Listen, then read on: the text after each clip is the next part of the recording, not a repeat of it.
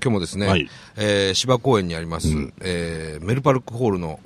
えーすぐそばにある喫茶店から2週続けてね、お送りしたいと思いますよ。まあ、先週聞いてない人はなんでだよって思ってるでしょうけどもね。あええいろあんのな日本撮りですから。えところで、んえーラジオをお聞きの皆さん、先々週のお話、皆さん覚えてるでしょうかね。えああ、伊達が通った塾の女の先生の口がどぶ臭かったっていそうんな話してねえよ、お前。 したよ。下は、おばあさんが口の匂いが、そうそうそう。ドブの匂いがそそれをお前の嫁さんが聞いてて面白かったって言ってたじゃな いか、お前してるよ、お前。 その話。いや、その話じゃないですよ。なんだよそうじゃなくてね。何あの、東京都教育委員会の対応ですよ。とぼけた対応。どういうことですかちょっとじゃあ、おさらいしますよ。はいね。えー被災地の福島から、んえー東京に転居した中学校3年生がですね、両親揃って都内に住んでいるという条件を満たしていないとして、うんえー都立高校の受験を拒否されたという。はいはいはいはい、話ねしましたね。はい。うんこれあの、都教育委員会はですね、えー新聞報道を受けた途端、いきなりですね、方針をね、転換。えーだが今更方方針を転換されてもち遅いと、もう要するにじ受験生はですね、昨年の12月中に方針を決めなければ希望する高校を受験できない。こんな東京都に五輪招致を唱える資格はないと。うんやりましたね、先々週ですかね。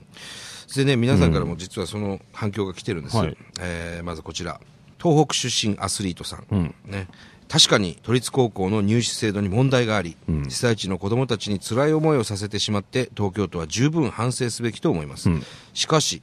だからといってオリンピック誘致の資格がないというのは少し論点がずれていますよ、なるほど。むしろオリンピックを復興のエネルギーにすべきだと思いますという、んまあ確かにその反省すべきだけどオリンピックとはまた別次元の話なんじゃないかという、これを一緒にすんなと。というねお話なるほどねはいそしてもう一つ、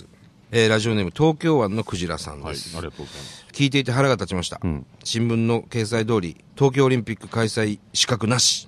また津波がれきも各地で受け入れ拒否も同じ問題だと思いますというね、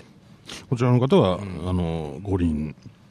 招致は訴える資格はないと。そうですねいうこ東と京そんな東京でねオリンピックなんか成功するわけねえだろうっていう意見ですね、なるほど。うんまあいろんな思いがあるでしょうが、うんありがたいですねそうこうやっていろんな意見いただけるとね。そうなんですよね、さらにここでですね、はいなんと、ん本当にね、笑うに笑えない、呆れる情報をですね、番組のスタッフが入手したんですね何。ですかあの、昨年の5月24日からですね、2泊3日で、えー東京都教育委員会63人の方が、えー東日本大震災被災地視察研修というのに行ったんですね。はい。で、その行った時の36ページに及ぶレポート。うん。報告書があるんですが、民間企業にね、お願いしてた立派なね、報告書があるんです。うん。これを制作するにあたって民間企業を使うっていうのはどうなのかなと。うん。せっかく行った人たちがね、そうですよ、ね。 63人もいるんだから、みんながみんなでまとめりゃいいじゃない。なんでそんなことになるんだろう。そんなに丁寧な報告書なんかいらないわけじゃん。感じたものをまんま書いてもらえれば、そうなんだって思うわけでしょ。これ当然、お金が払われるっていいやうもうここれと税す金でね、企もちろん払っ企業にねて、報告書を作るためのお金は税金から出てるわけですよ。うん。でいろいろまあ学んだはずですよ。あんなん見ればね、一目瞭然で、まあね。うん、悲惨さが伝わってきたりするんですよ、きっと。そんな研修をしておきながら、この間の入試問題ですよ。ね、生かされてないんですよ、その研修が。まあね、そううだんね。どう思うよ、それは。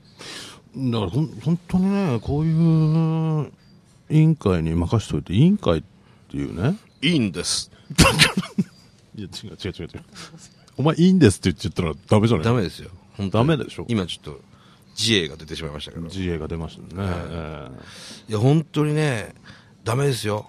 これは。もう一回改めてほしいなと思いますね。もう一回言ってほしいわ、俺。これ皆さんもあの、ホームページで見ることができるんですけども、はい。あんまり言いたくないけども、その、まあ、旅行、旅行って言うとあれだけど、松島センチュリーホテルに泊まってます から、えそうなんですか。えいいとこじゃないですか。え、いいとこですよ。